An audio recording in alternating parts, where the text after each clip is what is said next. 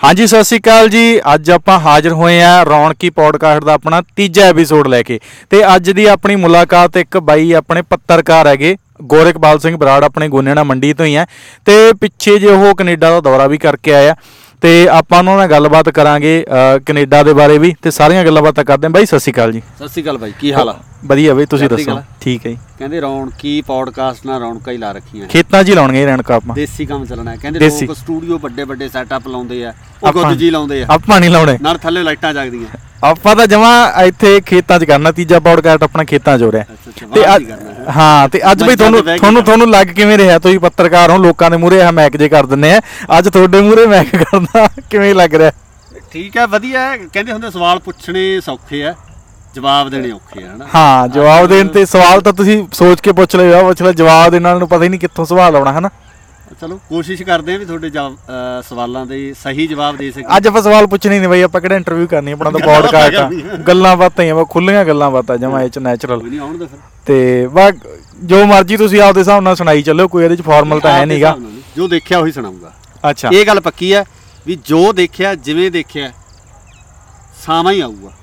ਠੀਕ ਹੈ ਜੀ। ਮਤਲਬ ਇਹ ਨਹੀਂ ਨਾ ਕੋਈ ਗੱਲ ਬਣਾ ਕੇ ਕਰਾਂ। ਹੂੰ। ਕਿਉਂਕਿ ਪਤਾ ਕੀ ਆ, ਗੱਲਾਂ ਬਹੁਤ ਤਰ੍ਹਾਂ ਦੀਆਂ। ਜੇ ਆਪਾਂ ਜਦੋਂ ਕਹਿੰਦੇ ਹੁੰਦੇ ਵੀ ਕਿਸੇ ਬਾਹਰਲੇ ਮੁਲਕ ਦੀ ਗੱਲ ਕਰਦੇ ਜਾਂ ਕੈਨੇਡਾ ਦੀ ਗੱਲ ਕਰਦੇ ਖਾਸ ਕਰਕੇ ਉਹਦੇ ਵਾਸਤੇ ਅਫਵਾਹਾਂ ਬਹੁਤ ਆ। ਹੂੰ। ਇੱਥੇ ਪਰਸੈਪਸ਼ਨ ਆ ਜਿਹੜੇ ਲੋਕਾਂ ਦੇ ਦਿਮਾਗਾਂ ਦੇ ਵਿੱਚ ਇਹ ਚੀਜ਼ਾਂ ਪਾਈਆਂ ਜਾ ਰਹੀਆਂ। ਉਹ ਆਪਾਂ ਜਾਂ clear ਪਾਈਆਂ- ਕਰਨਾ ਹੈ। ਬਹੁਤ ਆ। ਹਾਂ। ਬਹੁਤ ਆ। ਉਹੀ ਆਪਾਂ ਕਲੀਅਰ ਇਹਦੀਆਂ ਕਰਾਂਗੇ। ਨਹੀਂ ਹੈ। ਹਾਂ ਹਾਂ ਤੇ ਜੋ ਵੇਖਿਆ ਮੈਂ ਜਿਵੇਂ ਦਾ ਵੇਖਿਆ ਸਾਰਾ ਸਾਮਾਂ ਹੀ ਦੱਸੋ। ਠੀਕ ਹੈ। ਤੇ ਇੱਕ ਬਈ ਪਹਿਲਾਂ ਤੁਸੀਂ ਚਲੋ ਕੈਨੇਡਾ ਤਾਂ ਹੁਣ ਜਾ ਕੇ ਆਏ ਆ ਪਹਿਲਾਂ ਇਸ ਤੋਂ ਪਹਿਲਾਂ ਤੁਸੀਂ ਆਸਟ੍ਰੇਲੀਆ ਜਾ ਕੇ ਆਏ ਨਾ? ਬਈ ਮੈਂ ਹੁਣ ਤੱਕ 6-7 ਕੰਟਰੀਆਂ ਕਰ ਚੁੱਕਿਆ। ਕਿਹੜੇ ਕਿਹੜੇ ਬਈ? ਮੈਂ ਆਸਟ੍ਰੇਲੀਆ। ਪਹਿਲਾਂ ਸਭ ਤੋਂ ਪਹਿਲਾਂ ਗਿਆ ਪਾਕਿਸਤਾਨ। ਲੋਕੀ ਕਹਿੰਦੇ ਪਾਕਿਸਤਾਨ ਜਾ ਕੇ ਮੁੜ ਨਹੀਂ ਸੱਚ- ਤੇਰੀ ਸੌ। ਕਿਹੜੇ ਸਾਲ ਚ? ਮੈਂ ਗਿਆ ਪਾਕਿਸਤਾਨ ਗਿਆ ਸੀ ਬਈ ਮੈਂ ਨਨਕਾਣਾ ਸਾਹਿਬ ਗਿਆ ਸੀਗਾ। ਪੰਜਾ ਸਾਹਿਬ ਉੱਥੇ ਦਰਸ਼ਨ ਕਰਕੇ ਆਏ। ਕਿਹੜੇ ਸਾਲ ਦੀ ਗੱਲ ਸੀਗਾ ਉਹ 2006 ਇੰਨੀ ਪੁਰਾਣੀ ਗੱਲ 17 ਸਾਲ ਹੋ ਗਏ। ਹਾਂ 2006 ਦੇ ਵਿੱਚ ਮੈਂ ਪਾ- ਪਹਿਲਾ ਪਹਿਲਾ ਯਾਨੀ ਕਿ ਠੱਪਾ ਮੇਰੇ ਪਾਕਿਸਤਾਨ ਦਾ। ਜਿਹੜੇ ਨੂੰ ਲੋਕ ਕਹਿੰਦੇ ਵੀ ਜੇ ਇਹ ਲੱਗ ਗਿਆ ਤਾਂ ਪਾਸਪੋਰਟ ਚੁੱਲ੍ਹੇ 'ਚ ਸੱਟਣ ਵਾਲਾ ਹੋ ਜੂ ਨਾ ਨਾ ਵੀਰੇ ਆਹ ਦੇਖ ਲੈ ਮੈਂ 6-7 ਕੰਟਰੀਆਂ ਜਾ ਚੁੱਕਿਆ ਬਾਬੇ ਦੀ ਮਿਹਰ ਆ ਪ੍ਰਮਾਤਮਾ ਦੀ ਕਿਰਪਾ। ਉਸੇ ਬਾਬੇ ਨਾਨਕ ਦੀ ਬਾਬੇ ਨਾਨਕ ਦੀ ਧਰਤੀ ਨਹੀਂ ਮਤਲਬ ਸਮਝੋ ਆ ਆ ਪਾਸਪੋਰਟ ਨੂੰ ਤਰੱਕੀ ਦਿੱਤੀ ਹੈ। ਸਟਰਗਲ ਤਾਂ ਬਹੁਤ ਕੀਤੀ ਪਰ ਸਟਰਗਲ ਬਹੁਤ ਕੀਤੀ ਯਾਨੀ ਕਿ 6 ਦਾ 6 ਤੋਂ ਦੇਖ ਲਓ ਵੀ 6 ਦਾ ਪਾਸਪੋਰਟ ਮੇਰਾ ਪਾਸਪੋਰਟ ਬਣਿਆ 3 ਚ। ਡਬਲ ਡਬਲ ਹੋ ਗਿਆ ਹੋਊਗਾ ਉਦੋਂ ਵੜ ਕੇ ਤਾਂ ਦੂਜਾ ਜਾਂ ਤੀਜਾ ਹੋਊਗਾ। ਹਾਂ ਹਾਂ। ਤੇ ਪਰ ਇਹ ਆ ਵੀ ਸਟਰਗਲ ਕਰਦੇ ਕਰਦੇ ਕਰਦੇ ਕਰਦੇ ਚਲ ਪਹੁੰਚ ਅੱਛਾ ਤੁਸੀਂ ਜਥੇ 'ਚ ਗਏ ਸੀ ਬਾਈ ਉੱਥੇ?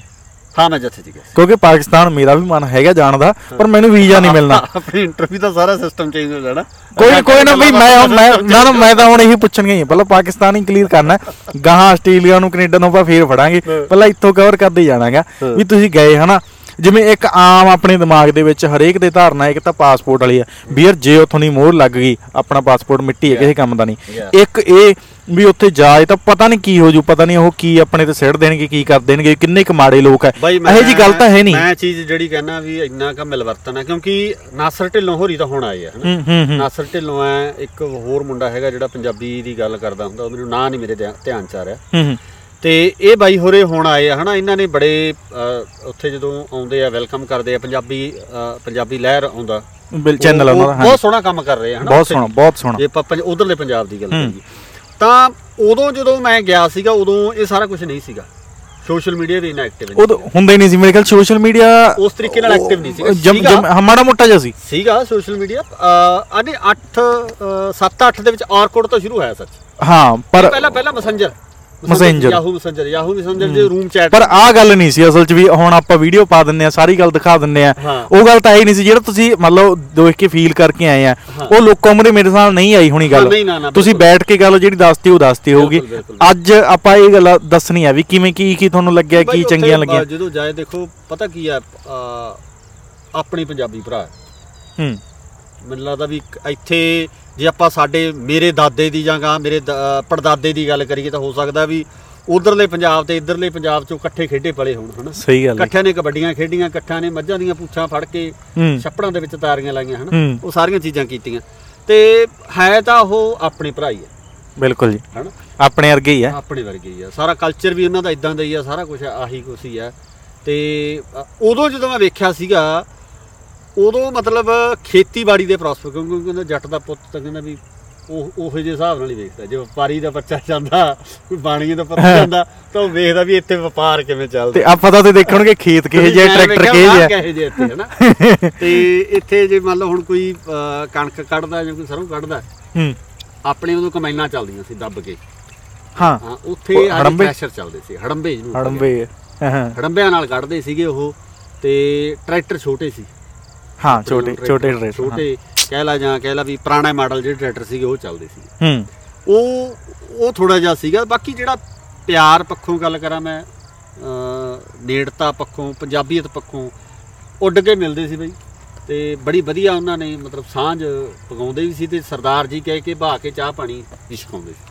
ਤੇ ਨਨਕਾਣਾ ਸਾਹਿਬ ਗਏ ਤੁਸੀਂ? ਹਾਂਜੀ ਹਾਂ ਬਾਬੇ ਨਾਨਕ ਦੀ ਧਰਤੀ ਪਵਿੱਤਰ ਧਰਤੀ ਦੇ ਉੱਥੇ ਦਰਸ਼ਨ ਕੀਤੇ ਨਮਸਤਕ ਹੋਏ। ਬੜਾ ਵਧੀਆ ਲੱਗਿਆ ਆਨੰਦਿਤ ਜਗ੍ਹਾ ਹੈ। ਆਨੰਦ ਆਉਂਦਾ ਦੇਖ ਕੇ। ਕਿਉਂਕਿ ਕਰ ਥੋੜਾ ਜਿਹਾ ਸਾਡੇ ਜਿਹੜੇ ਗੁਰੂ ਘਰ ਆ ਉਹਨਾਂ ਦੀ ਜਿਹੜੀ ਦਸ਼ਾ ਉਹ ਥੋੜੀ ਜੀ ਤਰਸਯੋਗ ਹੈ। ਜਿਹੜੇ ਛੋਟੇ ਗੁਰੂ ਘਰ ਨੇ ਜਾਂ ਕਹਿ ਲਓ ਵੀ ਹਜੇ ਮਤਲਬ ਕਮਰਿਆਂ ਦੇ ਰੂਪ ਦੇ ਵਿੱਚ ਹੀ ਆ। ਜਿਵੇਂ ਆਪਣੇ ਇੱਥੇ ਕਾਫੀ ਖੁੱਲੇ ਡੁੱਲੇ ਗੁਰੂ ਘਰ ਨੇ। ਹੂੰ ਹੂੰ।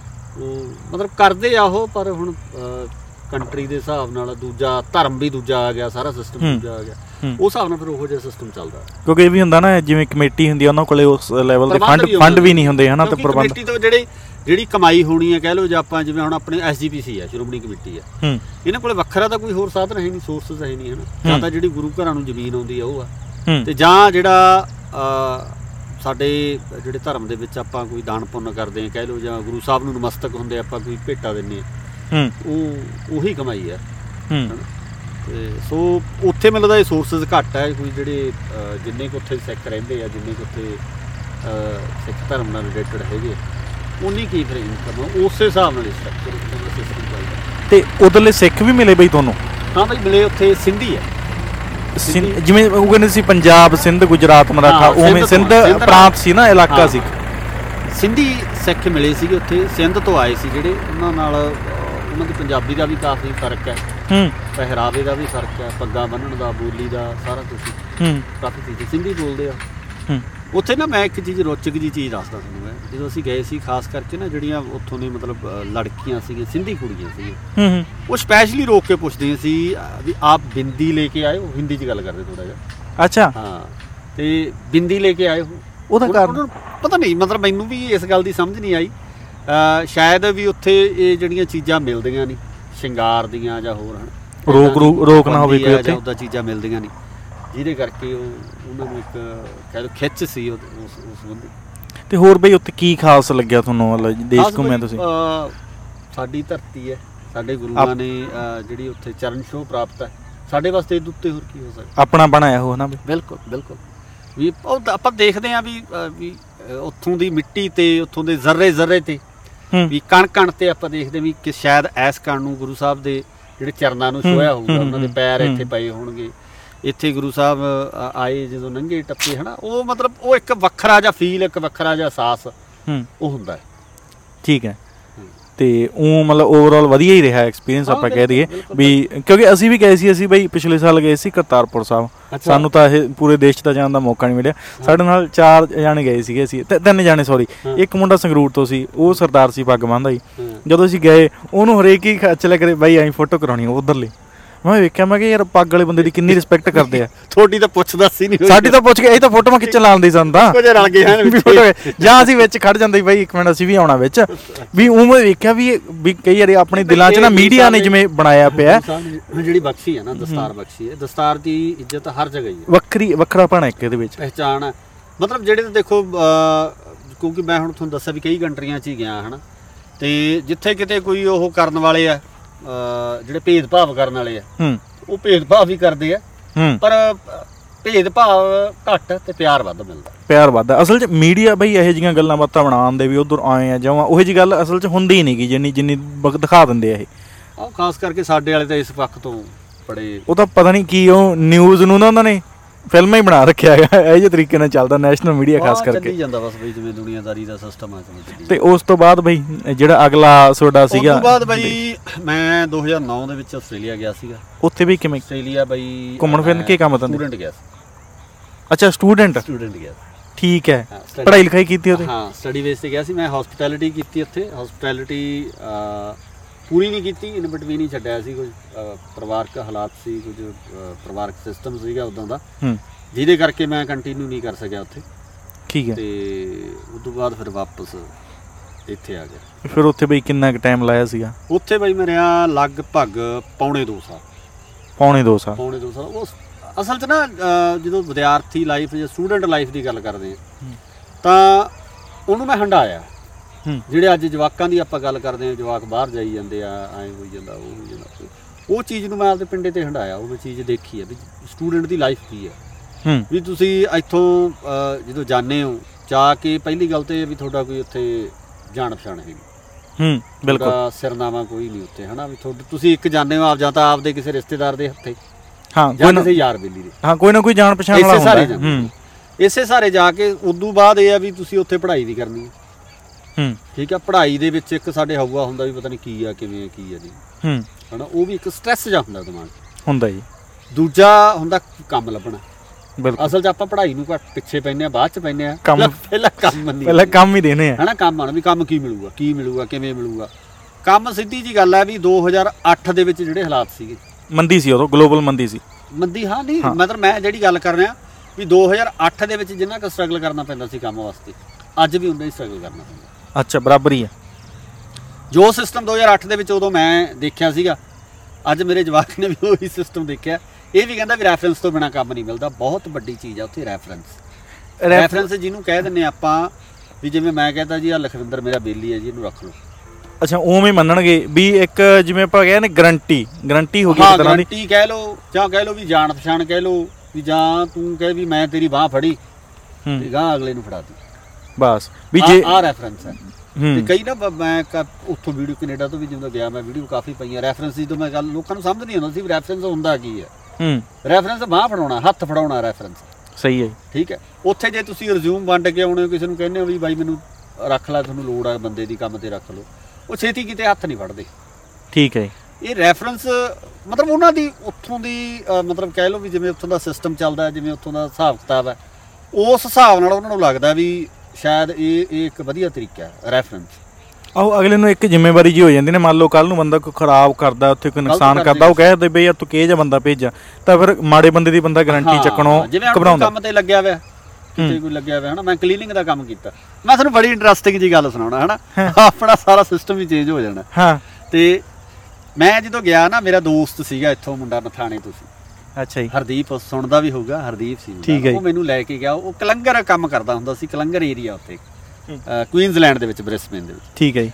ਤੇ ਉਹ ਮੈਨੂੰ ਅਹ, ਪਹਿਲੇ ਇੱਕ ਦੋ ਦਿਨ ਕਹਿੰਦਾ ਵੀ ਚੱਲ ਆ ਚੱਲੀਏ ਉਹ ਰਾਤ ਨੂੰ ਤੁਰੇ ਅਸੀਂ 2 ਵਜੇ ਤੁਰੇ ਹਨਾ। ਘੰਟੇ ਡੂਢ ਘੰਟੇ 2 ਘੰਟੇ ਦੀ ਵਾਟ ਸੀ ਮੈਨੂੰ ਤਾਂ। ਦੂਰ ਬਹੁਤ ਸੀ ਉਹ। ਅਸੀਂ ਗਏ ਤੇ ਅ, ਇੱਕ ਸੀਗਾ ਅ, ਹੁਣ ਮੇਰੇ ਯਾਦ ਵੀ ਨਹੀਂ ਚੰਗੀ ਤਰ੍ਹਾਂ। ਸ਼ਾਇਦ ਉਹ ਸੀਗਾ ਸਟੋਰ ਸੀ ਸ਼ਾਇਦ ਕੋਈ ਵੱਡਾ। ਸਟੋਰ ਦੇ ਵਿੱਚ ਪਹਿਲਾਂ ਅਸੀਂ ਪ- ਪੋਚਾ ਮਾਰਿਆ ਮਸ਼ੀਨ ਜੀ ਨਾਲ।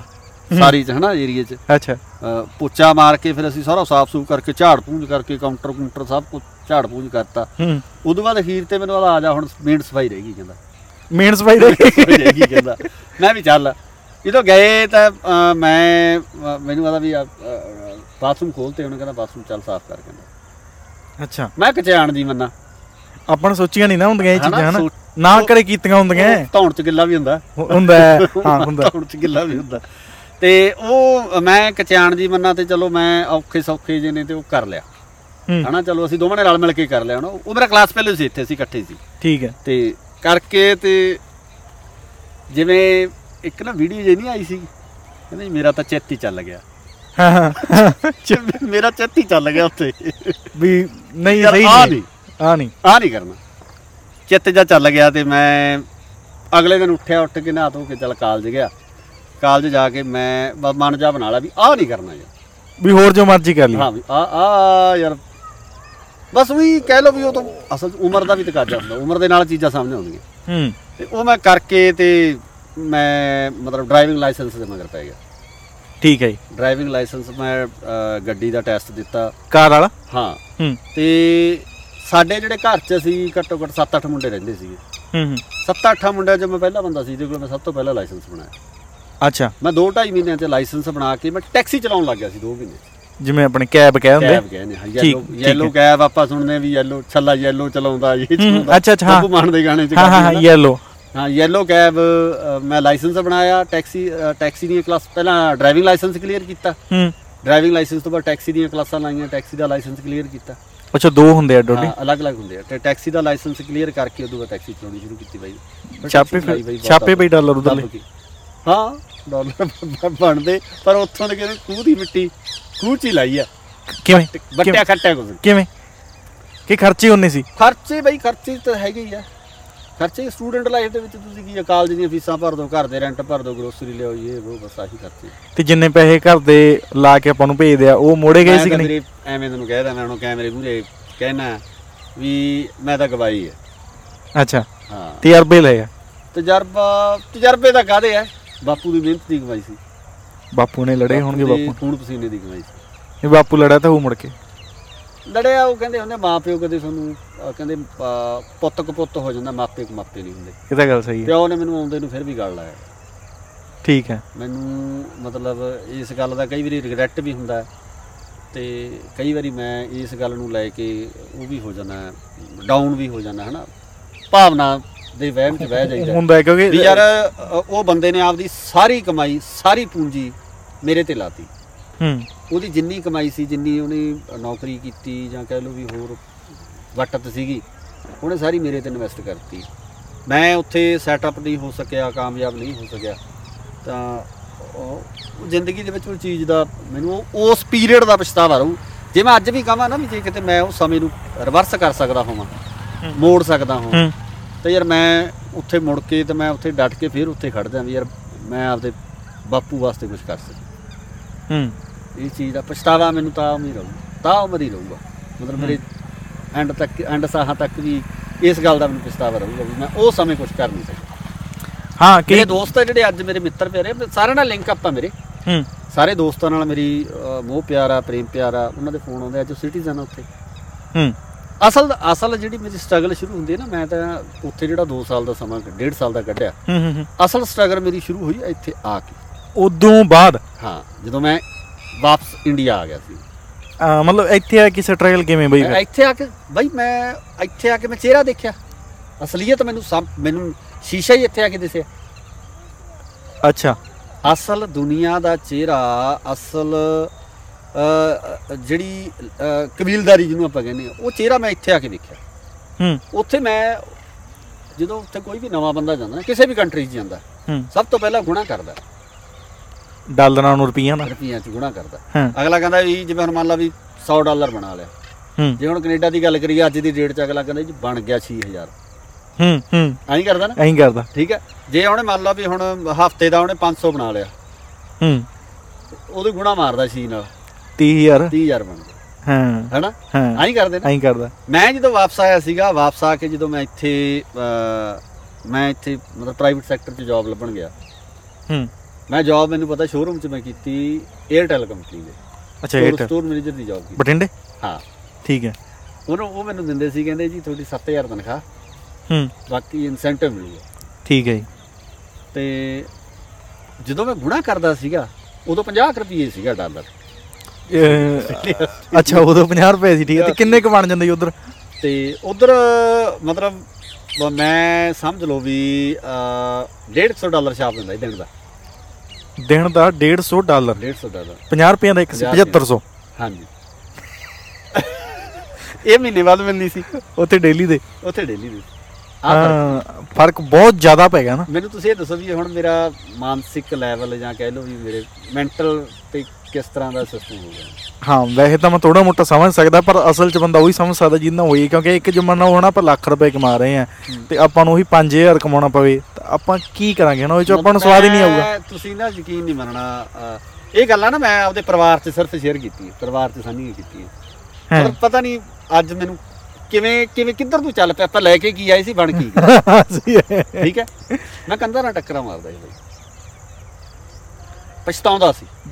ਦੇ ਨਾਂ ਦੱਸ ਵੀ ਆਹ ਨਹੀਂ ਕੀ ਬਣ ਸਕਦਾ ਗਿਆ? ਉਹ ਨਾ ਜ਼ਿਆਦਾ ਮੈਂ ਬੰਦਾ। ਕਰ ਹੀ ਨਹੀਂ ਸਕਦਾ ਕੁਝ ਮੈਂ ਕੁਝ ਨਹੀਂ ਕਰ ਸਕਦਾ। ਮਤਲਬ ਕਹਿਣ ਤੋਂ ਭਾਵ ਇਹ ਆ ਵੀ ਮੈਂ ਇਹ ਇਹ ਕਹਿੰਦਾ ਸੀਗਾ ਵੀ ਯਾਰ ਮੇਰਾ ਹੋਵੇ ਕੁਝ ਮੈਂ ਕੁਝ ਗਰੋ ਕਰਾਂ ਮੈਂ ਤਰੱਕੀ ਕਰਾਂ ਹਨਾ। ਪਰ ਤਰੱਕੀ ਦੇ ਸਾਧਨ ਕੀ ਸੀ? ਸੋਰਸ ਕੀ ਸੀ? ਮੈਂ ਉਸ ਤੋਂ ਬਾਅਦ ਆ ਕੇ ਮੈਂ ਸਟੱਡੀ ਸ਼ੁਰੂ ਕੀਤੀ ਇੱਥੇ। ਅੱਛਾ ਜੀ। ਆ ਕੇ ਮੈਂ ਸਟੱਡੀ ਕੀਤੀ ਐਮਸੀਏ ਮੈਂ ਆਪਣੀ ਕੰਪਲੀਟ ਕੀਤੀ ਹੈ ਨਾ ਐਮਸੀਏ ਕੰਪਲੀਟ ਕਰਨ ਤੋਂ ਬਾਅਦ ਮੈਂ ਪ੍ਰਾਈਵੇਟ ਕਈ ਜੌਬਸ ਕੀਤੀਆਂ। ਜਿੱਥੇ ਮੈਨੂੰ 7 ਤੋਂ 10 ਮਿਲਣਾ ਸ਼ੁਰੂ ਹੋ ਗਿਆ।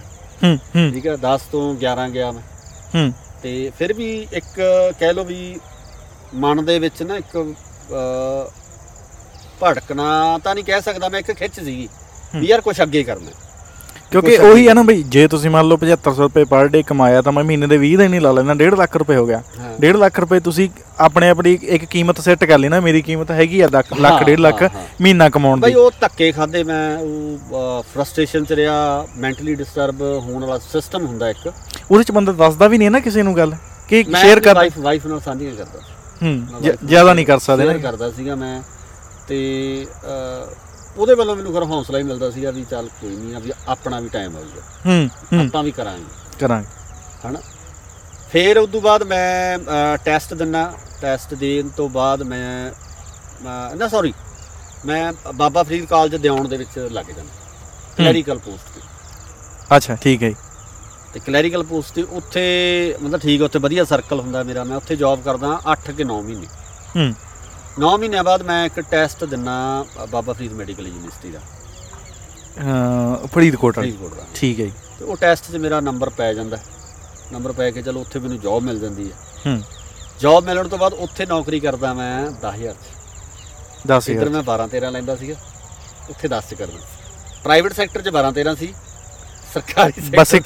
ਸਰਕਾਰੀ ਵਾਲ ਠੱਪਾ ਲਵਾਉਣ ਦੇ ਮਤਲਬ ਵੀ ਠੱਪਾ ਸਰਕਾਰੀ ਦਾ ਰਹਿ ਜੀ ਠੱਪਾ ਸਰਕਾਰੀ ਦਾ ਹਾਂ। ਇੱਕ ਸਕੂ- ਸਕੂਨ ਦਾ ਹੀ ਸਕੂਨ ਦਾ ਹੀ ਜੌਬ ਫ਼ਰਕ ਸਿਕਿਉਰਿਟੀ ਜੌਬ ਸਿਕਿਉਰਿਟੀ ਵੀ ਇੱਕ ਥੋੜਾ ਜਿਹਾ ਸਕੂਨ ਦਾ ਹੀ ਫ਼ਰਕ ਪੈਂਦਾ ਨਾ ਬਈ। ਹਾਂ।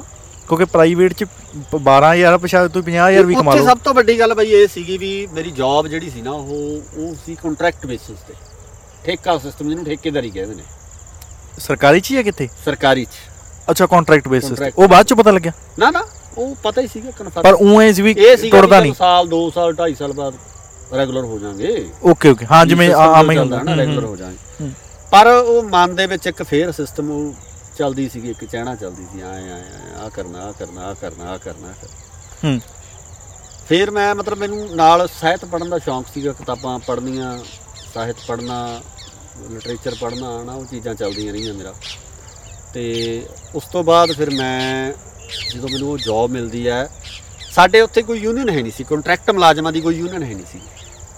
ਜ਼ਰੂਰੀ ਵੀ ਹੈ ਵੈਸੇ ਬਣਨੀ ਕਿਉਂਕਿ ਹੱਕਾਂ ਦੇ ਵਾਸਤੇ ਕੋਈ ਤਾਂ ਲੜਨ ਵਾਲਾ ਚਾਹੀਦਾ। ਕਿਉਂਕਿ ਉੱਥੇ ਨਾ ਅਸਲ 'ਚ ਧੱਕਾ ਹੁੰਦਾ ਸੀ। ਹੂੰ। ਠੀਕ ਹੈ? ਡਿਊਟੀਆਂ ਨੂੰ ਲੈ ਕੇ ਸਮੇਂ ਨੂੰ ਲੈ ਕੇ ਸਾਰਾ ਕੁਝ ਹੈ ਨਾ ਹੂੰ। ਯੂਨੀਅਨ ਹੈ ਨਹੀਂ ਸੀਗੀ ਤੇ ਮੈਂ ਕੋਸ਼ਿਸ਼ ਕੀਤੀ ਕੋਸ਼ਿਸ਼ ਕਰਕੇ 2014 ਮੈਨੂੰ ਅੱਜ ਵੀ ਯਾਦ ਆ। 14 ਦੇ ਵਿੱਚ ਸਾਡੀ ਰੈਗੂਲਰ ਯੂਨੀਅਨ ਹੁੰਦੀ ਸੀ ਉਹਨਾਂ ਨਾਲ ਮਿਲ ਕੇ ਮੈਂ ਯੂਨੀਅਨ ਖੜੀ ਕੀਤੀ। ਹੂੰ ਓਕੇ। ਉੱਥੇ ਯੂਨੀਅਨ ਖੜੀ ਕੀਤੀ। ਯੂਨੀਅਨ ਖੜੀ ਕਰਨ ਤੋਂ ਬਾਅਦ ਉੱਥੇ ਮਤਲਬ ਜਿਹੜੇ ਮੇਰੇ ਸਾਥੀ ਸੀਗੇ ਕਹਿ ਲਓ ਵੀ ਨਾਰਾ ਵੀ ਨਹੀਂ ਐ ਪਤਾ ਸੀ ਵੀ ਨਾਰਾ ਐਂ ਕਰਕੇ ਲਾਈਦਾ ਹੁੰਦਾ ਹੈ। ਠੀਕ ਹੈ। ਵੀ ਐਂ ਜ਼ੀਰੋ ਤੋਂ ਸ਼ੁਰੂ ਕੀਤਾ ਸਾਰਾ ਜ਼ੀਰੋ ਕੰਮ ਤੋਂ ਇਹ। ਸ਼ੁਰੂ ਕੀਤਾ ਹਾਂ। ਉਹ ਯੂਨੀਅਨ ਖੜੀ ਕੀਤੀ ਖੜੀ ਕਰਨ ਤੋਂ ਬਾਅਦ ਉੱਥੇ ਸਿਸਟਮ ਸੈਟਅਪ ਕੀਤਾ। ਮੂਰੇ ਲੱਗਿਆ ਮੈਂ ਮੂਰੇ ਲੱਗ ਕੇ ਧਰਨੇ ਲਾਏ ਮੁਜ਼ਾਹਰੇ ਕੀਤੇ ਬੜਾ ਕੁਝ ਹੋਇਆ। ਈਵਨ ਕਿ ਇੱਥੋਂ ਤੱਕ ਵੀ ਹੋਇਆ ਨਾ ਧਰਨਾ ਮੁਜ਼ਾਹਰਿਆਂ 'ਚ ਮੇਰੇ ਤੇ ਕਈ ਵਾਰੀ ਇਸ ਤਰ੍ਹਾਂ ਦੀ ਨੌਬਤ ਵੀ ਆਈ ਆ ਵੀ ਪਰਚਾ ਹੋ ਹੋਣ ਦੀ। ਅੱਛਾ। ਹਾਂ। ਕਿਉਂਕਿ ਸਟ੍ਰਾਈਕਾਂ ਤਿੰਨ ਚਾਰ ਸਟ੍ਰਾਈਕਾਂ ਹੋਈਆਂ ਜਿਹੜੀ ਮੇਰੀ ਅਗਵਾਈ ਦੇ ਵਿੱਚ ਹੋਈਆਂ ਹੂੰ। ਹਨਾ? ਉਹਨਾਂ ਸਟ੍ਰਾਈਕਾਂ ਦੇ ਵਿੱਚ ਜਦੋਂ ਤੁਹਾਨੂੰ ਪਤਾ ਵੀ ਧਰਨੇ ਮੁਜ਼ਾਹਰੇ ਹੁੰਦੇ ਆ ਤਾਂ ਜਦੋਂ ਰੋਡ ਜਾਮ ਕਰਨਾ ਕੋਈ ਆਹ ਕਰਨਾ ਉਹ ਕਰਨਾ ਅ ਉਹਨਾਂ ਮੁਜ਼ਾਹਰਿਆਂ ਦੇ ਵਿੱਚ ਜਿਹੜੀ ਇੱਕ ਵਧੀਆ ਗੱਲ ਇਹ ਹੋਈ ਸੀ ਵੀ ਮੇਰੇ ਜਿਹੜੇ ਕਈ ਜਥੇਬੰਦੀਆਂ ਨਾਲ ਲਿੰਕ ਬਣੇ। ਹੂੰ। ਜਿਹੜੀਆਂ ਹੋਰ ਜਥੇਬੰਦੀਆਂ ਸੀਗੀਆਂ ਸੰਘਰਸ਼ੀ ਜਥੇਬੰਦੀਆਂ ਸੀ। ਚਾਹੇ ਉਹ ਕਿਸਾਨ ਯੂਨੀਅਨ ਕਹਿ ਹੋਰ ਖੇਤਰਾਂ ਦੀਆਂ? ਜਾਂ ਮੁਲਾਜ਼ਮ ਜਥੇਬੰਦੀਆਂ ਜਿਹੜੀਆਂ। ਸੀ ਉਹਨਾਂ ਨਾਲ ਲਿੰਕ ਬਣੇ। ਸਟੇਜਾਂ ਤੇ ਬੋਲਣਾ ਸ਼ੁਰੂ ਕੀਤਾ। ਸਟੇਜਾਂ ਤੇ ਬੋਲਣਾ ਤੇ ਸਾਰਾ ਚੀਜ਼ਾਂ ਚੱਲਦੀਆਂ ਰਹੀਆਂ ਹਨਾ। ਹੂੰ। ਇਧਰੋਂ ਚੱਲਦੇ ਚੱਲਦੇ ਮੈਨੂੰ ਇੱਕ ਫੋਨ ਆਉਂਦਾ ਆਸਟ੍ਰੇਲੀਆ ਤੋਂ ਇੱਕ ਮੇਰੇ ਪੁਰਾਣੇ ਮਿੱਤਰ ਸੀਗੇ ਮੇਰੇ ਨੋਨ ਟੂ ਸੀਗੇ। ਉਹ ਮੈਨੂੰ ਮੈਸੇਂਜਰ ਤੇ ਫੇਸਬੁੱਕ ਮੈਸੇਂਜਰ ਤੇ ਮੈਨੂੰ ਕਾਲ ਕਰਦੇ ਆ। ਹੂੰ। ਮੈਂ ਉਹਨਾਂ ਦਾ ਨਾਮ ਹੀ ਲਵਾਂਗਾ ਮੇਰੇ ਬੜੇ ਸਤਿਕਾਰਯੋਗ ਨੇ ਰਿਸ਼ਪਾਲ ਹੇਅਰ। ਜਿਨ੍ਹਾਂ ਦਾ ਮੇਰੇ ਖਿਆਲ ਇਹ ਚੈਨਲ ਚੱਲਦਾ ਅੰਡੋਸ ਟੀਵੀ ਜਿਨ੍ਹਾਂ ਦਾ ਚੈਨਲ ਉਹਨਾਂ ਦਾ ਕਾਲ ਆਇਆ। ਉਹਨਾਂ ਦਾ ਮੈਨੂੰ ਕਾਲ ਆਇਆ। ਮੈਨੂੰ ਕਾਲ ਕਰਕੇ ਕਹਿੰਦੇ ਗੁਰਿਕਪਾਲ ਆਪਾਂ ਚੈਨਲ ਮੈਨੂੰ ਜਾਣਦੇ ਸੀ ਪਹਿਲਾਂ ਤੋਂ ਠੀਕ ਹੈ ਵੀ ਆਪਾਂ ਇੰਡੀਆ ਦੇ ਵਿੱਚ ਚੈਨਲ ਖੋਲ ਲਿਆ ਹੈਗਾ। ਠੀਕ ਹੈ ਤੇ ਤੂੰ ਸਾਡੇ ਚੈਨਲ ਵਾਸਤੇ ਕੰਮ ਕਰ। ਠੀਕ ਹੈ ਜੀ। ਟੀਵੀ ਚੈਨਲ ਨਵੀਂ ਜੀ ਗੱਲ ਆਉਣੀ ਜਮਾ ਨਵੀਂ। ਟੀਵੀ ਚੈਨਲ ਮੈਂ ਕਿਹਾ ਵੀ ਮੈਂ ਪਹਿਲੀ ਗੱਲ ਤਾਂ ਕੈਮਰਾ ਹੱਥ 'ਚ ਫੜ ਕੇ ਨਹੀਂ ਵੇਖਿਆ ਕਦੇ। ਠੀਕ ਹੈ? ਫਿਰ ਉਹਨਾਂ ਨੇ ਕੁਝ ਤਾਂ ਦੇਖਿਆ ਹੋਊਗਾ ਨਾ ਉਹਨਾਂ ਨੇ ਜਾਂ ਤਾਂ ਦੇਖਿਆ ਵੀ ਸਟੇਜ ਤੇ ਬੋਲਦਾ ਬੰਦਾ। ਵੀਡੀਓ ਪਾਉਂਦਾ ਹੁੰਦਾ ਸੀ ਬੋਲ ਕੇ ਫੇਸਬੁੱਕ ਤੇ। ਹਾਂ ਬਸ ਉਹੀ ਚੀਜ਼ ਕਿਤੇ ਨਾ ਕਿਤੇ ਦੇਖਦੇ ਨੇ। ਉਹਨਾਂ ਨੇ ਦੇਖੀ ਕਿਤੇ। ਉਹ ਆਦੇ ਗੁਰਕਵਾਲ ਤੂੰ ਕੰਮ ਕਰ। ਮੈਂ ਕਿਹਾ ਜੀ ਕੋਈ ਗੱਲ ਨਹੀਂ ਭਾਜੀ ਆਪਾਂ ਮੈਂ ਭਾਜੀ ਕਹਿੰਦਾ ਉਹਨਾਂ ਨੂੰ ਹਨਾ। ਮੈਂ ਕਿਹਾ ਭਾਜੀ ਕੋਈ ਗੱਲ ਨਹੀਂ ਮੈਂ ਕਰ ਲੈਨੇ ਆ ਦੇਖ ਲੈਨੇ ਹੂੰ। ਉਹਨਾਂ ਦਾ ਫੋਨ ਤੋਂ ਬਾਅਦ ਇਸ ਗੱਲ ਨੂੰ 4-5 ਮਹੀਨੇ ਲੰਘ ਜਾਂਦੇ ਆ। 4-5 ਮਹੀਨੇ ਬਾਅਦ ਉਹਨਾਂ ਦੀ ਫਿਰ ਮੈਨੂੰ ਕਾਲ ਆਉਂਦੀ ਹੈ ਹੂੰ ਹੂੰ। ਮੈਨੂੰ ਕਹਿੰਦੇ ਗੁਰਕਵਾਲ ਤੈਨੂੰ ਮੈਂ ਕੰਮ ਕਿਹਾ ਸੀ? ਮੈਂ ਜੀ ਕਿਹੜਾ ਕੰਮ? ਹਾਂ। ਮੈਨੂੰ ਤਾਂ ਮੈਂ ਮੈਨੂੰ ਤਾਂ ਕੁਝ ਕਿਹਾ ਹੀ ਨਹੀਂ ਤੁਸੀਂ। ਹਾਂ। ਕਹਿੰਦੇ ਯਾਰ ਮੈਂ ਤੈਨੂੰ ਕਿਹਾ ਸੀਗਾ ਵੀ ਆਪਾਂ ਚੈਨਲ ਚਲਾਇਆ ਹੈਗਾ ਤੇ ਤੂੰ ਉਹਦੇ ਤੇ ਕੰਮ ਮੈਂ ਅੱਛਾ ਅੱਛਾ ਹਾਂਜੀ ਹਾਂਜੀ ਹਾਂਜੀ ਹਾਂਜੀ ਭਾਜੀ ਮੈਂ ਹੀ ਕਰ ਲੈਨੇ ਕੋਈ ਗੱਲ ਨਹੀਂ। ਮੈਂ ਮੈਂ ਕਰਿਆ ਕੁਰਿਆ ਤਾਂ ਹੈ ਨਹੀਂ ਮੈਨੂੰ ਕੁਝ ਪਤਾ ਪੁਤਾ ਤਾਂ ਹੈ ਨਹੀਂ ਕੁਝ ਵੀ ਕੀ। ਕਰਨਾ ਹੁੰਦਾ ਕਿਵੇਂ ਕਰਨਾ ਹੁੰਦਾ। ਹੂੰ। ਤੇ ਉਹ ਮੈਨੂੰ ਮਤਲਬ ਕਹਿੰਦੇ ਵੀ ਇਸ ਤਰ੍ਹਾਂ ਕਰਕੇ ਮੁੰਡਾ ਹੈਗਾ ਮੈਂ ਤੈਨੂੰ ਨੰਬਰ ਭੇਜਦਾ ਉਹਦੇ ਨਾਲ ਕੰਟੈਕਟ ਕਰ ਲੈ ਤੇ ਕੈਮਰਾਮੈਨ ਆਊਗਾ। ਹੂੰ। ਮੈਂ ਆਪਣੇ ਡਿਪਾਰਟਮੈਂਟ ਤੋਂ ਅਪਰੂਵਲ ਲੈਣਾ ਹਨਾ ਕਿਉਂਕਿ ਮੈਂ ਸਰਕਾਰੀ ਜੌਬ ਕਰਦਾ ਸੀ ਇਸ ਕਰਕੇ ਮੈਨੂੰ ਅਪਰੂਵਲ ਲੈਣੀ ਜ਼ਰੂਰੀ। ਸੀ। ਡਿਪਾਰਟਮੈਂਟ ਮੈਨੂੰ ਅਪਰੂਵਲ ਦੇ ਦਿੰਦਾ ਵੀ ਤੂੰ ਕਰ ਸਕਦਾ। ਠੀਕ ਹੈ ਤੇ ਕੈਮਰਾ ਚੱਕਦੇ ਆ ਅਸੀਂ ਪਹਿਲਾ ਸ਼ੂਟ ਕਰਦੇ ਆ ਬਾਬੇ ਫਰੀਦ ਦੀ ਉਸ ਪਵਿੱਤਰ ਧਰਤੀ ਜਿੱਥੋਂ ਮੈਂ ਪਹਿਲੀ ਵਾਰੀ ਜਿੱਥੇ ਮਾਈਕ ਫੜ ਕੇ ਆ ਬੋਲਿਆ ਸੀ। ਹੂੰ। ਤੇ ਬਾਬਾ ਸ਼ੇਖ ਫਰੀਦ ਜੀ ਦੇ ਆਗਮਨ ਦਾ ਜਿਹੜਾ ਪੁਰਬ ਹੁੰਦਾ ਹਨਾ ਆ ਪਿੱਛੇ ਜੇ ਲੰਘਿਆ ਜਦੋਂ। ਹੂੰ ਹੂੰ, ਤੇ ਇਹ 2018 ਦੇ ਵਿੱਚ ਮੈਂ ਉਦੋਂ ਪਹਿਲਾ ਸ਼ੂਟ ਕੀਤਾ। ਉੱਥੇ ਹੀ ਕੀਤਾ। ਠੀਕ ਹੈ ਜੀ। ਉਹ ਮੇਲਾ ਸ਼ੂਟ ਕੀਤਾ ਕਵਰ ਕੀਤਾ ਤੇ ਉਸ ਦਿਨ ਤੋਂ ਲੈ ਕੇ ਹੂੰ। ਤੇ ਅੱਜ ਤੱਕ ਫਿਰ ਪਿੱਛੇ ਮੁੜ ਕੇ ਨਹੀਂ ਦੇਖਿਆ। ਪੰਜਾਬ ਦੀਆਂ ਕਈ ਵੱਡੀਆਂ ਹਸਤੀਆਂ ਕਈ ਵੱਡੇ ਪੋਲੀਟੀਕਲ ਲੀਡਰ ਤੇ ਵੱਡੇ ਸਾਹਿਤਕ ਜਿਹੜੇ ਲੋਕ ਆ ਉਹਨਾਂ ਨਾਲ ਬੈਠਣ ਦਾ ਮੈਨੂੰ ਮੌਕਾ ਮਿਲਿਆ। ਵੱਡੀਆਂ ਵੱਡੀਆਂ ਪੋਲੀਟੀਕਲ ਸ਼ਖਸੀਅਤਾਂ ਨਾਲ ਬੈਠਣ ਦਾ ਮੈਨੂੰ ਮੌਕਾ ਮਿਲਿਆ। ਜਿਨ੍ਹਾਂ ਨੂੰ ਮੈਂ ਸਵਾਲ ਜਵਾਬ ਕੀਤੇ ਵੱਡੇ ਕਲਾਕਾਰਾਂ ਨਾਲ ਬੈਠਣ ਦਾ ਮੌਕਾ ਮਿਲਿਆ ਵੱਡੇ ਫਿਲਮ ਐਕਟਰਾਂ ਨਾਲ ਬੈਠਣ ਦਾ ਮੌਕਾ ਮਿਲਿਆ। ਤੇ ਇਹ ਸਾਰੀ ਦੇਣ ਰਿਸ਼ਪਾਲ ਹੇਰ ਜੀ ਦੀ ਸੀ। ਜਿਨ੍ਹਾਂ ਨੇ ਮੈਨੂੰ ਉਹ ਪਲੇਟਫਾਰਮ ਦਿੱਤਾ ਉਸ ਪਲੇਟਫਾਰਮ ਤੋਂ ਬਾਅਦ ਉੱਥੋਂ ਮੈਂ ਬਹੁਤ ਕੁਝ ਖੱਟਿਆ। ਸਿੱਖਦਾ ਬਹੁਤ ਕੁਝ ਹੈ ਨਹੀਂ ਉਸ ਪਲੇਟਫਾਰਮ ਤੋਂ ਬੰਦਾ? ਮਤਲਬ ਕਹਿਣ ਤੋਂ ਭਾਵ ਇਹ ਸੀਗਾ ਵੀ ਪੱਤਰਕਾਰ ਕੋਲੇ ਨਾ ਆਪਾਂ ਕਹਿ ਦਿੰਨੇ ਆ ਵੀ ਅੱਜ ਕੱਲ ਪੱਤਰਕਾਰ ਆਏ ਹੋਗੇ ਜੀ ਬਾਹਲੇ ਹੋਗੇ ਉਹ ਹੋਗੇ ਮੈਂ ਇਸ ਕਿੱਤੇ ਦੀ ਨਿੰਦਿਆ ਨਹੀਂ ਕਰਦਾ ਬਟ ਜਿਹੜੇ ਨੌ ਸਿੱਖੀਏ ਜਿਹੜੇ ਬਿਨਾਂ ਸਿੱਖੇ ਆਪਦੇ ਆਪ ਨੂੰ ਧਰੰਦਰ ਕਹਾਉਂਦੇ ਆ। ਹਾਂ ਮੈਂ ਮਤਲਬ ਕੰਮ ਕੀਤਾ ਮੈਂ ਮੈਂ ਵੀ ਪਹਿਲਾਂ ਸਿੱਖਿਆ ਨਹੀਂ ਸੀਗਾ ਮੈਂ। ਕਿਉਂਕਿ ਮੈਂ ਤੁਹਾਨੂੰ ਦੱਸਿਆ ਹੀ ਮੇਰੀ ਸ਼ੁਰੂਆਤ ਕਿਵੇਂ ਹੋਈ ਹੈ ਨਾ ਹੂੰ। ਤੇ ਪਰ ਉਦੋਂ ਬਾਅਦ ਮੈਂ ਇਹਦੇ ਚ ਪੰਜਾਬੀ ਯੂਨੀਵਰਸਿਟੀ ਪਟਿਆਲਾ ਤੋਂ ਡਿਗਰੀ ਲਈ। ਹੂੰ। ਜਰਨਲਿਜ਼ਮ ਦੀ। ਅੱਛਾ ਡਿਗਰੀ ਕੀਤੀ 'ਚ। ਬਕਾਇਦਾ ਜਰਨਲਿਜ਼ਮ ਮੈਂ ਕੀਤਾ। ਹੂੰ। ਸਿੱਖਿਆ ਮੈਂ। ਜਿਹੜੇ ਵੱਡੇ ਵੱਡੇ ਕੋਈ ਐਸਟੈਬਲਿਸ਼ ਜਿਹੜੇ ਐਂਕਰ ਸੀਗੇ ਪੱਤਰਕਾਰ ਸੀਗੇ ਉਹਨਾਂ ਨੂੰ ਸੁਣਦਾ ਸੀ ਉਹਨਾਂ ਨੂੰ ਦੇਖਦਾ ਸੀਗਾ।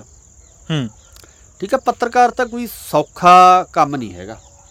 ਪਰ ਹੂੰ। ਪੱਤਰਕਾਰ ਤਾਂ ਕੋਈ ਈਜ਼ੀ ਵਿਸ਼ਾ ਨਹੀਂ ਹੈਗਾ ਇਹ ਵੀ। ਤੁਸੀਂ ਆਓ ਕੈਮਰਾ ਲਓ ਇੱਕ ਮੋਬਾਈਲ ਤੇ ਤੁਸੀਂ ਜਾਂ ਮਾਈਕ ਲੈ ਲਓ ਖਰੀਦ ਲਓ ਬਾਜ਼ਾਰ ਚੋਂ ਤੇ ਤੁਸੀਂ ਮਾਈਕ ਚੱਕ ਕੇ ਕੰਮ ਕਰਨਾ ਸ਼ੁਰੂ ਕਰ ਦਿਓ ਉਹਦੇ ਵਾਸਤੇ ਤੁਹਾਡੇ ਦੇ ਵਿੱਚ ਠਰਮਾ ਬਹੁਤ ਚਾਹੀਦਾ ਹਨਾ ਟਿਕਾ ਬਹੁਤ ਚਾਹੀਦਾ ਤੇ ਸਭ ਤੋਂ ਵੱਡੀ ਗੱਲ ਹੈ ਮੈਨੂੰ ਇਹ ਲੱਗਦਾ ਵੀ ਇੱਕ ਸਮਝ ਜਿਹੜੀ ਜਿਹੜੀ ਫੀਲਡ ਦੇ ਵਿੱਚ ਤੁਸੀਂ ਪੱਤਰਕਾਰੀ ਕਰਨੀ ਹੈ ਜੇ ਸਾਹਿਤ ਦੇ ਵਿੱਚ ਕਰਨੀ ਹੈ ਤਾਂ। ਸਾਹਿਤਕ ਤੌਰ ਤੇ ਤੁਹਾਨੂੰ ਪਤਾ ਹੋਣਾ ਚਾਹੀਦਾ ਜੇ ਤੁਸੀਂ ਸੰਗੀਤ ਜਾਂ ਕਹ ਲਓ ਐਂਟਰਟੇਨਮੈਂਟ ਦੇ ਵਿੱਚ ਕਰਨੀ ਹੈ ਤੁਹਾਨੂੰ ਉਸ ਦਾ ਪਤਾ ਹੋਣਾ ਚਾਹੀਦਾ।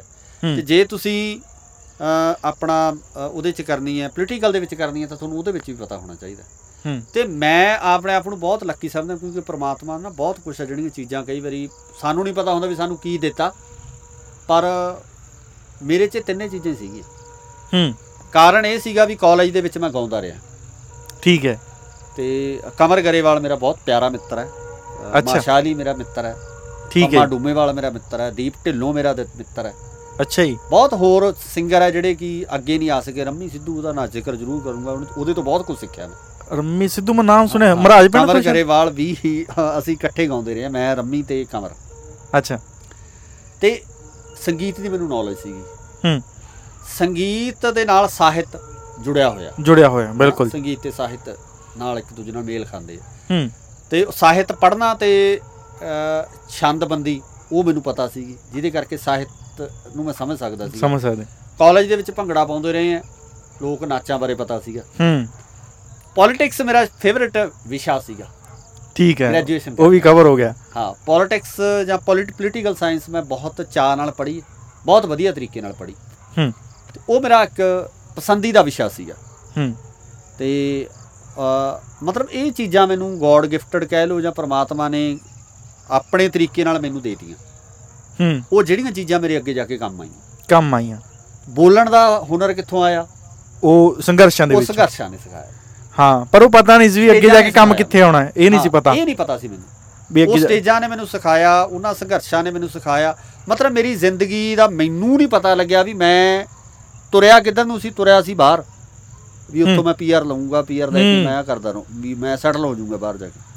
ਹਲ ਚ ਰਸਤੇ ਆਪਾਂ ਕੁਝ ਸੋਚਿਆ ਹੋਰ ਹੁੰਦਾ ਨਾ ਕਈ ਵਾਰ ਜ਼ਿੰਦਗੀ 'ਚ। ਪਰਮਾਤਮਾ ਯਾਰ ਤੁਹਾਨੂੰ ਨਹੀਂ ਪਤਾ ਉਹਦੀ planning ਬਹੁਤ ਵੱਡੀ ਹੈ। ਰੋਟੀ ਪਾਣੀ ਕਿੱਥੇ ਲਿਖਿਆ ਪਰਮਾਤਮਾ ਨੇ ਤੁਹਾਨੂੰ ਕਿਹੜੇ ਪਾਸੇ ਲੈ ਕੇ ਜਾਣਾ ਕੀ ਕਰਾਉਣਾ ਪਰਮਾਤਮਾ ਨੇ ਕੁਝ ਨਹੀਂ ਪਤਾ ਬੰਦਾ ਸੋਚਦਾ ਕੁਛ ਆ ਹੁੰਦਾ ਕੁਛ। ਹੁੰਦਾ ਕੁਝ ਤੁਰਿਆ ਬਾਹਰ ਨੂੰ ਸੀ। ਬਾਹਰ ਤੋਂ ਤੁਰਿਆ ਹੋਇਆ ਇੱਥੇ ਠੇਡੇ ਖਾਦੇ ਮੈਂ ਕਹਿੰਦਾ ਜਮਾ ਪੰਜਾਬੀ ਚ ਕਹਿੰਦਾ ਮੈਂ ਬਹੁਤ ਠੇਡੇ ਖਾਦੇ। ਪਰ ਜਿਹੜੇ ਉਹ ਠੇਡੇ ਖਾਦੇ ਆ ਉਹਨਾਂ ਚੋਂ ਸਿੱਖਿਆ ਇੰਨਾ ਕੁਛ ਆ। ਉਹੀ ਤਜਰਬੇ ਕੰਮ ਆਉਂਦੇ ਆ ਨਾ। ਹੂੰ। ਉਹੀ ਕੰਮ ਵੀ ਹੁੰਦੇ ਉਹ ਕੰਮ ਤਜਰਬੇ ਆਏ ਹਨਾ? ਉਹ ਸਿੱਖਿਆ ਉਹ ਲੋਕਾਂ ਦੇ ਧੋਖੇ ਹੂੰ। ਮਿਲੇ। ਹੂੰ। ਲੋਕਾਂ ਨੇ ਠੇਡੇ ਵੀ ਮਾਰੇ। ਧੋਖਿਆਂ ਤੋਂ ਗੱਲ ਯਾਦ ਆਉਂਦੀ ਜਿਵੇਂ ਧੋਖੇ ਆ ਬਾਹਰਲੇ ਦੇਸ਼ ਕੋਈ ਐ ਧੋਖਾ ਮਿਲਿਆ ਕੋਈ ਉਧਰ ਆਪਦੇ ਯਾਰ ਦੋਸਤ ਨੇ ਜਾਂ ਕੋਈ ਇਹੋ ਜਿਹੇ ਨੇ ਕੁਝ ਵੀ ਹੋਵੇ ਬਾਈ ਵੀ ਜਿੱਤੇ ਲੋੜ ਹੋਵੇ ਆਪਾਂ ਨੂੰ। ਮੈਂ ਤੁਹਾਨੂੰ ਦੱਸਦਾ ਧੋਖਾ ਬਿਲਕੁਲ ਮਿਲਿਆ। ਮੇਰਾ ਦਿਲ ਟੁੱਟਿਆ ਯਾਰ ਮੈਂ ਹੁਣ ਨਾਂ ਨਹੀਂ ਲੈਂਦਾ। ਹੂੰ। ਬਹੁਤੇ ਬੰਦੇ ਇਹ ਸੀ ਜਿਨ੍ਹਾਂ ਨੂੰ ਮੈਂ ਘਰੇ ਲਿਜਾ ਕੇ ਮੇਰੇ ਘਰ ਸਾਡੇ ਕੋਲੇ ਮੈਂ ਆਪਦੇ ਨਾਮ ਤੇ ਉੱਥੇ ਯਾਨੀ ਕਿ ਰੈਂਟਡ ਘਰ ਲੈ ਲਿਆ ਸੀਗਾ। ਜਿਹੜਾ ਕਿ ਮੇਰਾ ਦੋਸਤ ਆ ਜਿਹਦਾ ਮੈਂ ਜ਼ਿਕਰ ਕੀਤਾ ਹਰਦੀਪ। ਉਹਦੀ ਉਹਦੇ ਪੇਪਰ ਸੀ ਇੱਕ ਮੁੰਡਾ ਸੀ ਜੱਗਾ। ਹੂੰ। ਉਹ ਮੇਰਾ ਮਿੱਤਰ ਸੀਗਾ। ਉਹਨਾਂ ਨੇ ਮੈਨੂੰ ਆਪਦੀਆਂ ਪੇ ਸਲਿੱਪਾਂ ਦਿੱਤੀਆਂ ਤੇ ਮੈਨੂੰ ਘਰ ਲੈ ਕੇ ਦਿੱਤਾ। ਮੈਂ ਅੱਜ ਵੀ ਉਹਨਾਂ ਦਾ ਰਿਗਾਰਡ ਵੀ ਕਰਦਾ ਮੈਂ ਉਹਨਾਂ ਦਾ ਅਹਿਸਾਨ ਮੰਨਦਾ। ਹੂੰ। ਜਿਨ੍ਹਾਂ ਨੇ ਛੱਤ ਦਿੱਤੀ ਮੈਨੂੰ। ਹੂੰ। ਠੀਕ ਹੈ? ਘਰ ਲਿਆ ਸੀ। ਉਸ ਘਰੇ 11 ਬੰਦੇ ਰਹਿੰਦੇ ਸੀ 11 12 ਬੰਦੇ ਸੀ ਮੁੰਡੇ ਕਿਉਂਕਿ ਇਕੱਠੇ ਹੋ ਕੇ ਰੈਂਟ ਐਂ ਭਰਿਆ ਜਾਂਦਾ ਨਹੀਂ ਬਾਹਰ ਭਰੀ ਜਾਂਦਾ। ਨਹੀਂ ਪੜਿਆ ਜਾਂਦਾ ਸਹੀ ਗੱਲ। ਜਿਹੜੇ ਬੰਦਿਆਂ ਨੂੰ ਮੈਂ ਘਰੇ ਰੱਖਿਆ ਸੀਗਾ ਹੂੰ। ਜਿਹੜੇ ਬੰਦਿਆਂ ਨੂੰ ਮੈਂ ਲੈ ਕੇ ਆਇਆ 에ਅਰਪੋਰਟ ਤੋਂ ਲੈ ਕੇ ਆਇਆ ਉਹਨਾਂ ਨੂੰ ਘਰੇ ਰੱਖਿਆ। ਹੂੰ। ਉਹ ਤੇ ਮੇਰੇ ਵਾਪਸ ਇੰਡੀਆ ਆਉਣ ਤੋਂ ਬਾਅਦ ਉਹਨਾਂ ਨੇ ਮੇਰਾ ਫੋਨ ਚੱਕਣਾ ਬੰਦ ਕਰਤਾ।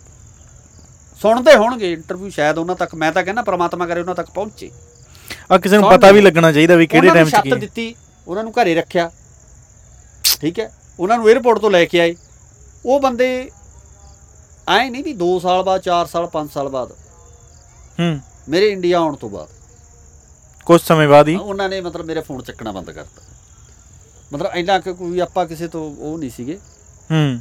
ਵੀ ਆਪਾਂ ਕਿਹੜਾ ਕਿਸੇ ਤੋਂ ਲੈਣਾ ਸੀਗਾ ਕੁਛ ਜਾਂ ਮੰਗਣਾ ਸੀ। ਹੂੰ। ਪਰ ਉਹਨਾਂ ਨੇ ਉਹ ਚੀਜ਼ਾਂ ਚਲੋ ਇਹ ਚੀਜ਼ਾਂ ਹੋਈਆਂ ਹਨਾ ਤੇ ਆਪਾਂ ਨੂੰ ਗਿਲਾ ਨਹੀਂ ਕਿਸੇ ਤਾਈਂ ਕੋਈ। ਹੂੰ। ਪਰ ਚਲੋ ਹੁੰਦੇ ਤਜਰਬੇ ਮੇਰਾ ਤਾਂ ਮੰਨਣਾ ਇਹੀ ਹੈ ਵੀ ਜਿੱਥੇ ਵੀ ਧੱਕੇ ਠੇਡੇ ਬੰਦਾ ਖਾਂਦਾ ਹੈ, ਉਹ ਜ਼ਿੰਦਗੀ ਦੇ ਤਜਰਬੇ ਹੁੰਦੇ ਆ ਉਹ ਗਾਂਹ ਜਾ ਕੇ ਕਿਤੇ ਨਾ ਕਿਤੇ ਤੁਹਾਡੇ ਕੰਮ ਆ ਜਾਂਦੇ ਆ ਹਨਾ? ਬਸ ਉਸ ਤੋਂ ਬਾਅਦ ਇਹ ਸੀਗਾ ਵੀ ਅ, ਅ, ਜ਼ਿੰਦਗੀ ਚੱਲਦੀ ਗਈ। ਅ, ਅਸਲ 'ਚ ਮੈਨੂੰ ਜਿਹੜਾ ਮੈਨੂੰ ਸਥਾਪਿਤ ਕੀਤਾ ਮੈਨੂੰ ਜਾਂ ਖੜਾ ਕੀਤਾ ਜਾਂ ਮੈਨੂੰ ਇੱਕ ਇੱਕ ਪੱਧਰ ਤੱਕ ਲੈ ਕੇ ਆਂਦਾ ਉਹ ਅ, ਰਿਸ਼ਪਾਲ ਭਾਜੀ ਦੀ ਬਹੁਤ ਵੱਡੀ ਦੇਣ ਆ। ਹੂੰ। ਰਿਸ਼ਪਾਲ ਭਾਜੀ ਹੋਰਾਂ ਦੀ ਉਹਨਾਂ ਦਾ ਮੈਂ ਸਦਾ ਹੀ ਰਣੀ ਰਹੂੰਗਾ।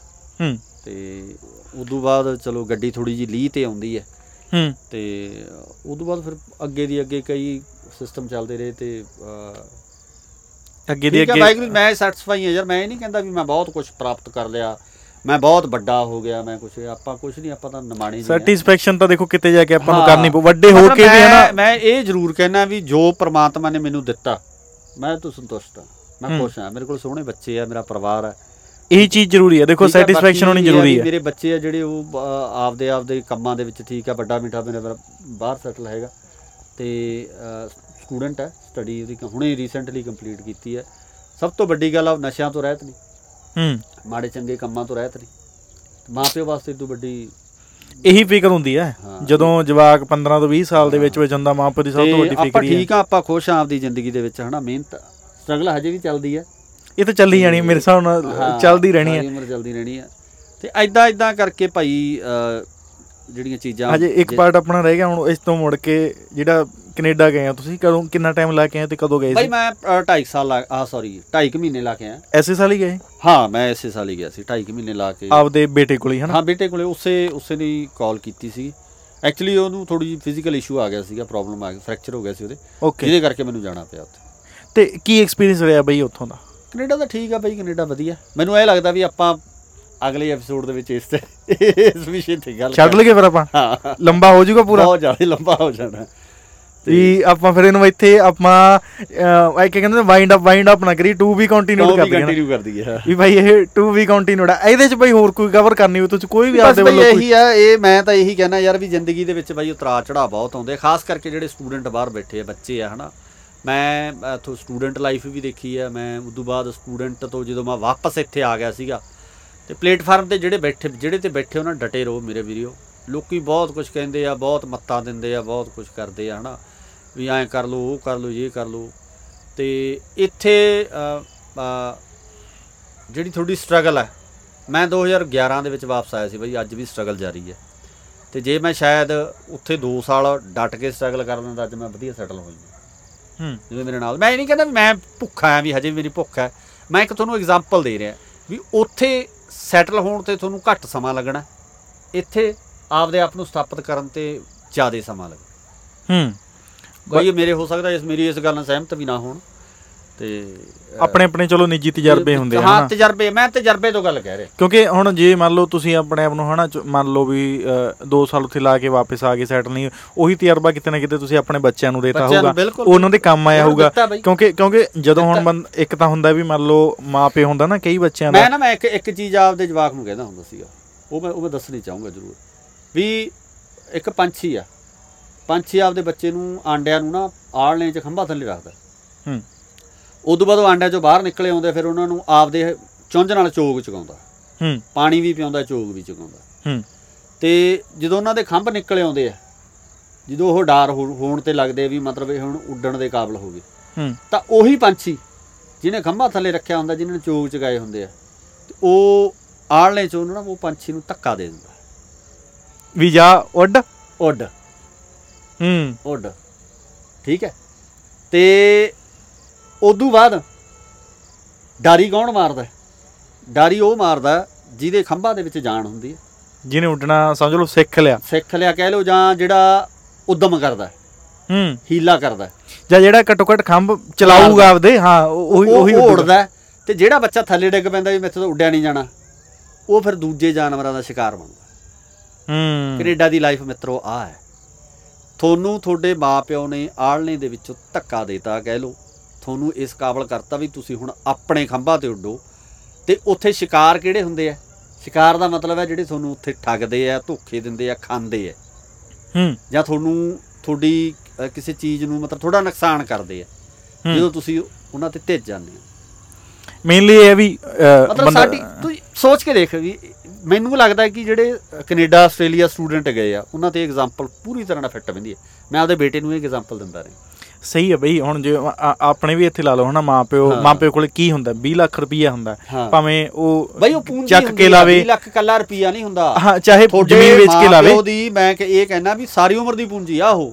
ਹਾਂ ਵੀ ਉਹ ਲਾ ਕੇ ਉਹਨਾਂ ਨੇ ਤੋੜਤਾ ਹੁਣ। ਉਦੋਂ ਬਾਅਦ ਕੈਨੇਡਾ ਜਾ ਕੇ ਤਾਂ ਉਹ ਕੁਝ ਕਰਨ ਰਹੇ ਹੁਣ ਤਾਂ ਅੱਗੇ ਬੱਚੇ ਨੇ ਕਰਨਾ ਹੈ। ਬੱਚੇ ਵਧੀਆ ਕਰ ਲੂਗਾ। ਤਾਂ ਠੀਕ ਹੈ। ਨਹੀਂ ਮਾਪਿਆਂ ਨੂੰ ਤਾਂ ਚੱਲ ਜਰ ਲੈਣਾ ਮਾਂ ਮਾਪਿਓ ਤਾਂ ਕੁਝ ਨਹੀਂ ਕਹਿੰਦਾ। ਪਿਓ ਨੇ ਮੈਨੂੰ ਗੱਲ ਲਾਇਆ।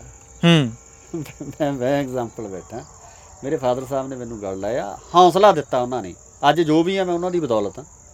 ਕਰੋ ਨੇ ਹੌਸਲਾ ਮੈਨੂੰ ਬਹੁਤ ਸਿਖਾਇਆ ਜੋ ਉਹਨਾਂ ਨੂੰ ਉਹਨਾਂ ਨੇ ਮੈਨੂੰ ਕਿਹਾ। ਉਹਨਾਂ ਨੇ ਮੈਨੂੰ ਕਦੇ ਮਤਲਬ ਇਹ ਨਹੀਂ ਕਿਹਾ ਵੀ ਤੂੰ ਨਹੀਂ ਕਰ ਸਕਦਾ।